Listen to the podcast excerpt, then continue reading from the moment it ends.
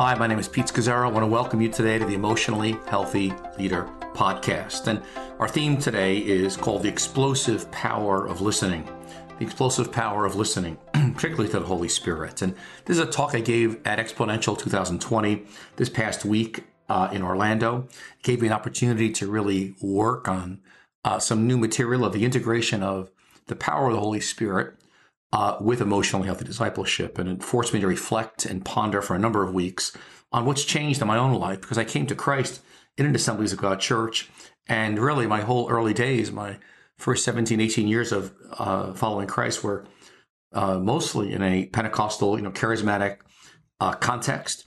And so a lot of uh, emphasis of the Holy Spirit, but without EH discipleship and or, or I'll call serious discipleship. And the result of that was we had a lot of uh, limited, uh, I'll call it fruit. Uh, we baptized a lot of dysfunction, uh, and the mission was compromised.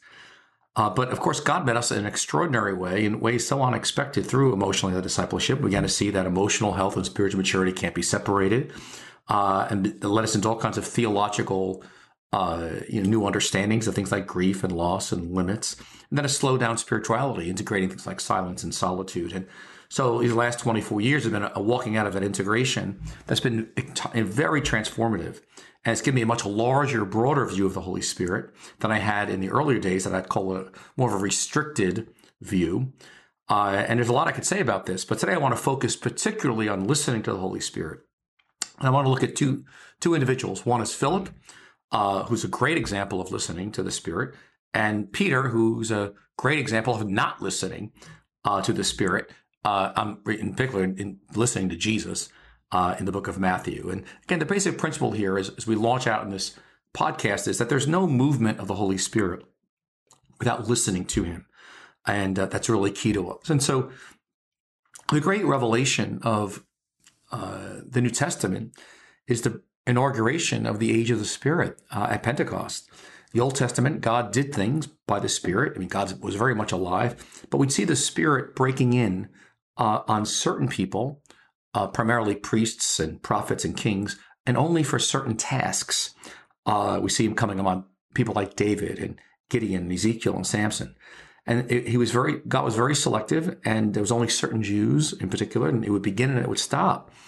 But in the New Testament, the coming of Jesus, all that changes. Jesus comes and takes away sin. So now the Holy Spirit and God uh, can make his home inside of human beings. This is incredible. John uh, you know, chapter 14, the Holy Spirit will live inside of you uh, now because of Jesus, the Lamb of God who's taken away sin. And so now it's not just on certain individuals for a certain task, but now the Holy Spirit come, can live inside of all of us who receive Jesus and uh, uh human beings, sinful human beings whose sin's been taken away, that God, the Spirit, lives inside of us and now whispers in our ears and speaks to us and guides us into all truth. I mean, this is incredible. So it's not just outside power, but power inside of us. The God of the universe has made a home in us. That's and so Pentecost is, is a revolution uh, as the person of the Spirit comes upon sinful human beings like us, and He abides in us, and He's a true friend. And so. Uh, again, Acts 1 and 2, the Spirit comes in Acts 2, and, and they're told to go out and all the nations, but uh, they, they don't go beyond you know Jerusalem. And so God in Acts 8 sends a, a great persecution breaks out against the church in Jerusalem, and all except the apostles scatter uh, throughout Judea and Samaria. And Saul begins to destroy the church, and he's dragging off men and women, calling them to prison. But so it's interesting how God sends this persecution to get the church out there to scatter uh, and to move. And so it's just an interesting lesson there. You know how God often sends difficulties and circumstances to get us to move when we won't move. And so Philip is one of the people who scatters. Uh, and he first he goes he's the first one to go to Samaria, where a revival breaks out. Uh, and we see in verse 26, the angel of the Lord uh, speaks to, to Philip and says, Go south to the road, to a desert road from Jerusalem to Gaza. And so the angel of the Lord speaks to, to Philip and he and he moves. Uh, so again, just the, the word of the Lord comes to him and he goes and he goes into a, a, a desert road a 60 mile trip he makes with little information but complete trust in God. Uh, doesn't really know what's going to happen when he arrives. Where am I going to eat? Little detail is given. Very strange directions. But when he gets there, uh, on that desert road, he sees an Ethiopian eunuch, uh, an important official, it says, in charge of the treasury of the queen of the Ethiopians. And so he's an Ethiopian eunuch refers to a, a, a black man. Uh, it's synonymous with Ethiopian in, in ancient times. And Ethiopia referred to the entire region of Africa, south of Egypt, present day Sudan. It was, a, it was a world power at the time. And so this uh, Ethiopian eunuch has great power and authority. Even though he's been castrated or dismembered for the queen, which puts him on the fringes of Judaism, he is a believer. And so the Spirit speaks to Philip a second time and says, Go to the Spirit says, Go to that chariot and stay near it. And he does it. He may not be highly educated or upper class or rich like this African, but he goes anyway, crosses those cultures, and and, and he hears the man reading aloud Isaiah. And he asks him, Do you understand what you're reading? The guy says no. And and then Peter and then Philip explains to him the, the passage and leads this Ethiopian eunuch to Jesus. And then it says, after the guy gets baptized, a third time the Spirit speaks to Philip and says, uh, it says, when they came up out of the water, the Spirit of the Lord suddenly took Philip away. and uh, again, he's radically open. And he ends up 30 miles away in a place called Azotus. And uh, you know, he's just he's transported by the Spirit. It's a remarkable story. But Philip is just so radically open to wherever the Holy Spirit takes him. He, he's a real listener. Now, Irenaeus, one of the church fathers in the second century, tells us that um, this Ethiopian eunuch returned uh, to his country, uh, and Matthew the apostle followed him uh, and met the eunuch, and Matthew led the the author of the Gospel of Matthew led the king of Ethiopia to Christ, who then gets baptized. But when the king dies and his brother takes the throne, he has Matthew executed because Matthew refused to approve or sanction his marriage to his niece. What's again so interesting is that by the year 300 to 400 AD, North Africa is the most Christian part of the world.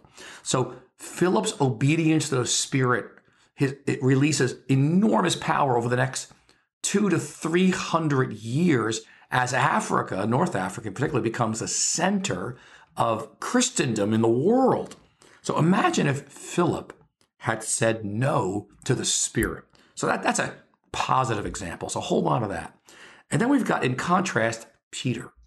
Uh, and I'm going to pick up on Matthew uh, 16 and 17, uh, where Jesus takes Peter, James, and John to the Mount of Transfiguration. He's transfigured before them. And, uh, and then Peter sees uh, Jesus, Moses, and Elijah talking together at the top of the mountain. And he sees Jesus in his resurrection glory. It's an amazing moment. Uh, but Peter doesn't listen. And what Peter does instead, he starts making plans. He's eager to speak. And while um, you know Jesus is is speaking, Peter interrupts, and uh, he starts making plans without listening. And he starts. He says, "Let's let's let's have a building project here. Let's build three booths here, and then all the people can come and it'll expand the mission of Jesus. And we can stay here on this mountaintop and it'll all be glorious. And you see, Peter's just been in chapter 16 uh, when uh, Jesus begins to tell Peter and the other disciples about he's going to be crucified and that they too are going to have to be crucified and deny themselves and take up their cross and follow Jesus. That it's going to be a downward failure path uh, of rejection Peter says, "Never, Lord, this will never happen to you." And Jesus says, "Get behind me, Satan." So, so for Peter, he's not listening. I mean, he just he can't get his arms around the fact that failure is the work is going to be the best thing that ever could happen to him, and he can't see suffering, defeat, bringing anything good out of it, and he he just can't see this crucifixion, and uh, and so Peter's not listening uh, to the Spirit, uh, by any means. And even he can't wait until whatever Jesus is doing there on that mountaintop. Uh, Peter's just a talker, just like us, and he starts making plans. He's got this feverish building program going. And then God the Father interrupts from a cloud from heaven and says, Listen to him, Jesus. Um, and here's Peter, the cream of the leadership, New Testament leadership, missing it. And, you know, he, like us, he wants a spiritual life, but he wants to be in charge of it and he wants it to unfold according to his schedule. I so relate to Peter. I hope you can too. He is a leader that f- is working for Jesus uh, for the Great Commission, but he is just not listening, um, especially about the low road, the suffering road, the upside down kingdom. And, you know, Jesus has been discipling Peter and the 12 at this point for at least a year and a half to two years. And Jesus is trying to get them to understand that you've got to reject the religious way of the Pharisees and Sadducees and teachers of law. That is not the way to go. And Jesus is telling him about reject. He's, he's saying in the world's discipleship is be popular, be great, be successful, and avoid suffering and failure. And Jesus has been saying that for the, you know, don't be like the teachers of the law and the Pharisees, where everything they do is for people to see. Um, they want to be popular and, and they want to be great. That, that, they take the first seats in the synagogue and they're considered successful. Uh, and, uh, and and so Jesus is trying to get him out of that into his discipleship, which is reject popularity uh, with people and reject being great with people and reject being a success in the people's eyes and embrace suffering and failure and go the way the cross and follow me. And he's been trying to drill this into the disciples for three years. But again, for Peter, he's just having a really hard time listening to it. And uh, and so what we see here is is you know God trying to get Peter to say, listen to him. That's a great verse in Matthew 17, 5. The Father speaks, listen to him, Jesus. That is the core of the Christian life. And so as we look at those two characters, I want to talk to you about how do we listen. Now, of course, in, in, in discerning God's will and listening, there are a few you know, clear biblical statements. And uh, let me just mention them briefly here before I get into the three life changing moments for me uh, about listening that came uh, beginning in this journey of EH discipleship that really caused the explosive power of the Holy Spirit to become a reality. So we know that first of all, you're going to come and, and, and be a listener uh, to the to the Holy Spirit. You've got to first be open to His will. In other words, when you come and say, "God, show me what you want to do. I want to know Your will. I want direction and discernment." Foundationally, there has to be an openness to do whatever the Holy Spirit wants. In other words, I'm just I'm willing. God, my will is to do Your will. If you don't have that posture, then really we're not asking, we're half telling and half asking. So that's got to be there. And secondly, I got to be committed to Scripture, which gives me a broad context of what is God's will. So whether it's, you know, I'm not going to lie in an application or about my taxes because the Bible says I don't lie. So I've got the, I got biblical uh, framework as well. And then I, I want to seek counsel because the Bible is very clear about the abundance of counselors is wisdom. So there is a place for getting wise counsel and there's a place for prophetic words and dreams coming from, you know, outside of us and speaking to us. That there's that too. but what happened to me in, in, in, in I, as I thought about it was what really opened up listening and even broadened and deepened it for me uh, were three clear truths. The first was this what was slowing down for silence and stillness opened up a whole new world to me. Now, the Bible says, Be still and know that I am God. You know, Psalm 46 10. And what, what the Lord is saying in that is when we're still before Him, uh, we know God in ways that we cannot know any other way. There's this revelation and understandings of God that only come out of stillness and silence. That's why you see in verses like Habakkuk 2.20, um, you know, he says, let all the earth be still, you know, before him. Uh, it'll be, it'll be quiet or silent before him. And it, when I began this journey of intentional silence before the Lord, the, the spiritual practice of silence and stillness uh, was was so change transforming for me because I never realized how much I wasn't listening.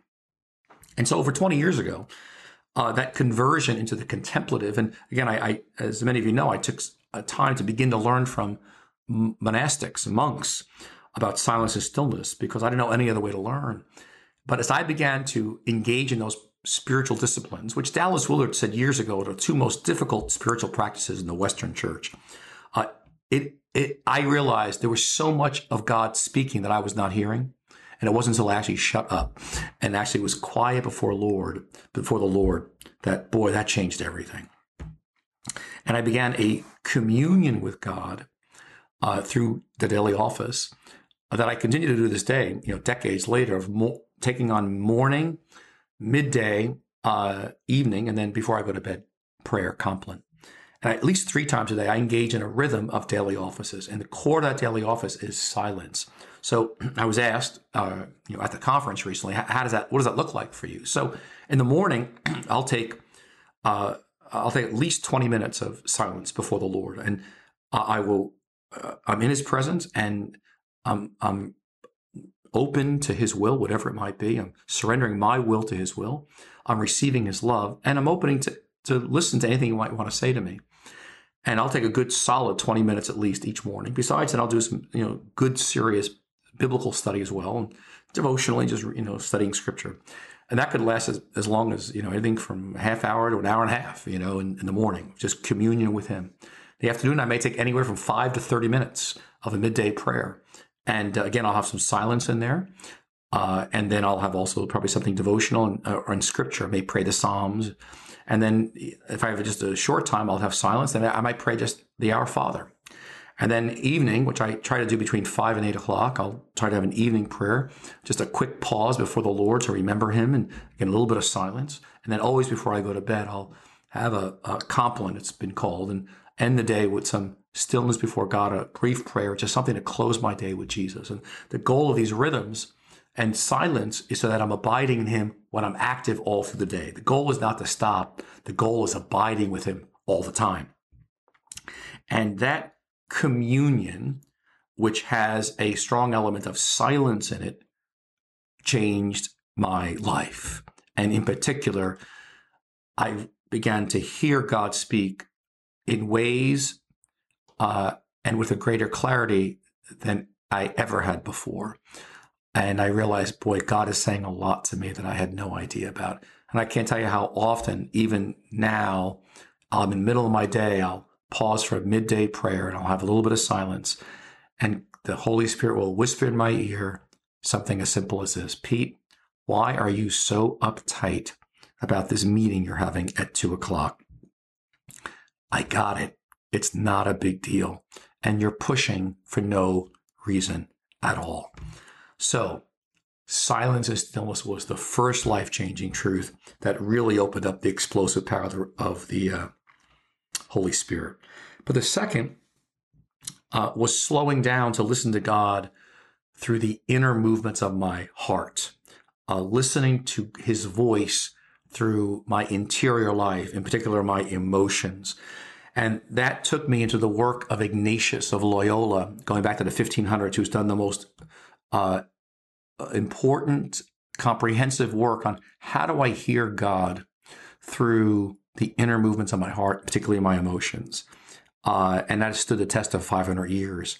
And I encourage you to look up Ignatian spirituality. And again, it, it, it, listening to God inside of me. That was that was the big shift of silence and solitude. Was listening to the Holy Spirit inside of me. And then with the integration of emotions, that God's actually coming through my desires and my emotions. Again, listening to the Holy Spirit inside of me. Prior to this, I was always looking outside for the Holy Spirit to speak, which He does. Uh, often thinking through circumstances and people. Uh, but now was listening to the Holy Spirit inside of me, who lived inside of me. That was revolutionary. And so, as Ignatius talks about listening to my consolations, that is, where I'm, I'm sensing a sense of peace and joy and love and delight, life, uh, a sense of relaxation and peace when my soul's coming alive. Much like Eric Liddell says in Chariots of Fire, when I run, I, I feel his pleasure. God made me fast, he says. And then I listen to my desolations, uh, the name as a name Ignatius gave to those feelings when uh, it's a, there's a turmoil within, kind of a negative anxiety, a irritable, a downward sense, and listening to my body and uh, the tightness and headaches, and often our bodies seem to know before even our minds what's contrary to God's desire for us, and and I began to realize that so often God was speaking to me, but I wasn't listening. So, for example, I finally became comfortable in my own skin about things. The fact that, okay, I was a, a white guy leading a multiracial church uh, in Queens, New York. And so when people would say to me, What are you doing? You know, you're the last person that should be leading this. And I, I all I knew is I had to do it. Uh, and I knew it was God. I just, I, I, just had to do it. And even we had a discipleship group in our basement for years after year, and it didn't make any sense logically, but I just knew that Geri and I need to do this pioneering work in what we call emotionally healthy discipleship. And I used to tell people, I, know, but the global mission is going to come, but right now I got to be focused on this. And people would pressure me and say, you know, we got to be doing all this missional stuff right now and around the world. And I said, all I know is right now it's not time. I've got to do this. So I've got to focus on really pioneering this paradigm we call today emotionally healthy discipleship. And it was years in my basement with Geri. And I, and I, and I began to listen to my body when I could feel myself doing more for God than my inner life could sustain when my when I was too busy, and I could, I, began to listen to those. Inner, I listened to my body when I could feel the, the tension uh, when I was just outside God's will or too act too active or I'd be in too many planning meetings. And I realized, oh my gosh, like I need a lot of time alone with God to, to be in my role as when, when I was lead pastor, and even now as I lead emotionally of the discipleship around the world, that I just I I I'm limited. I can't my, my body and my my my spirit just inside the Holy Spirit with my spirit just saying, no, that's not for you, Pete. And uh, you know, not do. And I began to pay attention to that. It was liberating. And so again, it was that that listening to God and the inner movements of my heart was as radical and revolutionary as silence and stillness that up to that point until I got this emotionally healthy discipleship journey, I just wasn't doing. And I found myself much like Philip, so often in the oddest of situations with the most surprising sorts of people.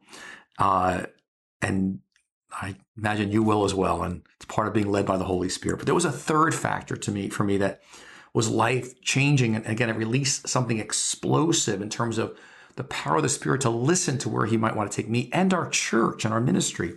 And that was this it was moving out of a shallow to a serious discipleship. Moving out of a shallow to a serious discipleship. I, you can say, well, what are you talking about? It's really what Peter, what happened to Peter. I, I get it.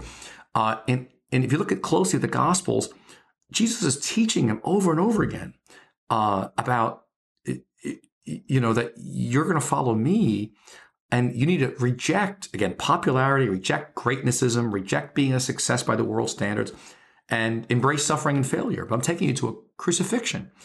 And so a serious discipleship is the kind of biblical themes that we now include into what we call EH discipleship. Things like befriending limits or befriending suffering and loss. Uh, following the crucified Jesus, not the Americanized Jesus. You know, practicing the presence of people uh, Sabbath keeping, I mean, just slowing down so that my doing for God is sustained by a deep being with God and brokenness and vulnerability and grief and loss, you name it. But it was this powerful combination that the, the more deeply I got into, I'll call it a serious crucified discipleship of Jesus in the New Testament, um, where Jesus says, No, Pete, the most important thing of life is to be popular with me. It's Matthew 25, where Jesus says, uh, at the end of life, the most important thing is that the Father said to you, "Well done, good and faithful servant." That when you've received your with your talents, whether you got two or three or eight, uh, no one's got them all, only Jesus. But I'm going to be faithful with those, and I want to hear from the Father. You that this is great. You know, well done. That's that's being great. That's being a success. That's being popular with Jesus. That's all that really counts. Uh, that requires a certain level of detachment from the world's values of popularity and greatness and success. It's it's so upside down. It's so countercultural, and I it, I really I, I, think I preached some of it before, but I hadn't I had, hadn't gotten into my bones deeply. Where uh, I think there's a freedom that is necessary inside of us in our discipleship that we're detached from the world. We truly do not love the world or anything in the world, uh, but our one longing is Him. Uh, is to be popular with with with God, and that we know that we have a as a parable in Matthew twenty end of Matthew twenty four speaks about we begin food to give in to give it to give the certain servants. Uh, we, we, we make sure we deliver that food, but I'm not called to feed everybody in the world. But God's given me a, a certain certain tables to feed and give food to, His food to, and I'll, and that's success. Success is doing what God's called me to do and in His timing and in His way. Period uh, that's success. And and so for Philip to get on that, the Spirit says to him, go to a desert road between Jerusalem and Gaza. In Acts chapter eight, it makes no sense. Uh, that's success for him just to go on that desert road. Now he meets one man, that Ethiopian eunuch, and he leads him to Jesus. Now that's it for Philip. He's done. Uh, but do you realize that in three to four centuries, North Africa is going to be the center of Christendom? But it was Philip that launched it. I mean, it's an incredible reality that Africa, North Africa becomes the most important part, uh, important Christian part of the world for a couple of centuries. But you see, God has a much wider lens of what he is doing than we could ever have. And that's why trusting him and looking for popularity and success within that, that that's the essence of what discipleship's about. That's what listening to the Holy Spirit's about. That's it's his. So we're free from the world's view of success. That's why Philip is so free and being radically open is, is the most important thing we do. And because God has something for you and something for me, and he has people for you to influence. And uh, that's why that, that, I love that verse in Matthew 17, 5, when the a cloud comes down from heaven and says to Peter as he's making plans that are not God, listen to him. You know, listen to him. Listen, if God leads you to a small little church in a rural area uh, of the country in which you live, and you pastor a church of 22 people, that's it. And then you lead a, a couple of people, maybe return to God, a couple, they have some children. Uh, one of those children comes to Christ, and and you you know you you grow old and die, and but that young son or young daughter becomes a uh, incredible force for God and unleashes a great move of God in their part of the world. And then 100, 200 years, there's, there's this amazing fruit that's changed that whole part of the country because you were faithful to go and not perhaps go to the capital city, but go to that rural area and be faithful there and look like nothing was happening. But God had a bigger plan that you could never see, much like He did for Philip. But you radically obeyed, you were radically open to the Holy Spirit, and you did it. And that's a place of great contentment as well. And like Philip, uh, you did something amazing. See, God's got something amazing for you and, and for me. But it begins and middle and ends with being radically open to listen to the Holy Spirit who lives inside of us. So may I invite you to slow down for silence and stillness. So maybe you can begin to add to your day a midday prayer, midday office, we call it, and just take five ten minutes and just stop, pause. I'm assuming you've got some morning time with God and begin to just be still before Him. Set your alarm sometime between 11 and 2, which is when non monastics try to break up their day in those kind of rhythms. And uh, just pause and, and surrender your will to God's will. Maybe pray the Our Father and add that midday office. That's number one. The second is listen to God in the interior movements of your heart. Uh, begin to explore how God's coming through your your passions, your desires, your your your emotions, what's bringing you life, what's bringing you death, and begin to actually pay attention to that um, what, what is it? Things that you cannot not do. You just must do them. And then thirdly, uh, to continually move into a more serious discipleship of immersing yourself in in Scripture and the radicalness of what it means to follow Jesus. Uh, not the Americanized Jesus, which we've explored all over the world. So either you're listening to me in Asia or Africa or Latin America, uh, I'm just calling it the Americanized Jesus because it's got that kind of a, you know, popularity, be great and be a success by the world standards, and it just it just tricks us up. And it wasn't until Peter got broken uh, that he was free from it. And sometimes we have to go through great breaking experiences and great failure uh, to get free from the world's definitions uh, of greatness and success that that are impacting our ability to listen to the Holy Spirit. So we always want to be deepening our discipleship in Him and immersing ourselves in Scripture. Uh, and again, I'll, I'll call some of the unique contributions of the missing parts of discipleship that we're trying to bring to you, things like limits and grief and loss and um, uh, practicing the presence of people and brokenness and vulnerability. Uh, just, things like this are just so key. So let me invite you to uh, to take some next steps and and go to us. Go to emotionallyhealthy.org and uh, take some next steps. Now, there, there's if you go to our website at www.emotionallyhealthy.org, you're going to see three pathways: you, your team, and your church. Uh, pick your path. Uh, if it's you, it'll take you some paths of looking at you know some books like the Emotionally Healthy Leader. If it's your team, we got some team experiences. They're free to download to begin to help you slow down and uh, look at Sabbath keeping and look at developing a rule of life and begin to get a little bit of silence into your life and do a genogram. And then you got your church, which is the emotion Emotional Discipleship Church, and begin emotionally healthy discipleship course and some of those resources. But God's, so please check it out. Take some steps. God's passionate for you. He's passionate for the world. He died for you that you might be free and so that he might live inside of you, that you might be able to lead for Jesus. Uh, in the name of Jesus. And, and the wind is blowing and God is speaking by the Holy Spirit. And may the Lord give you grace to listen and to hear him for the glory of his name. God bless you, everybody. It's been such a joy to be with you. You have a wonderful, wonderful day.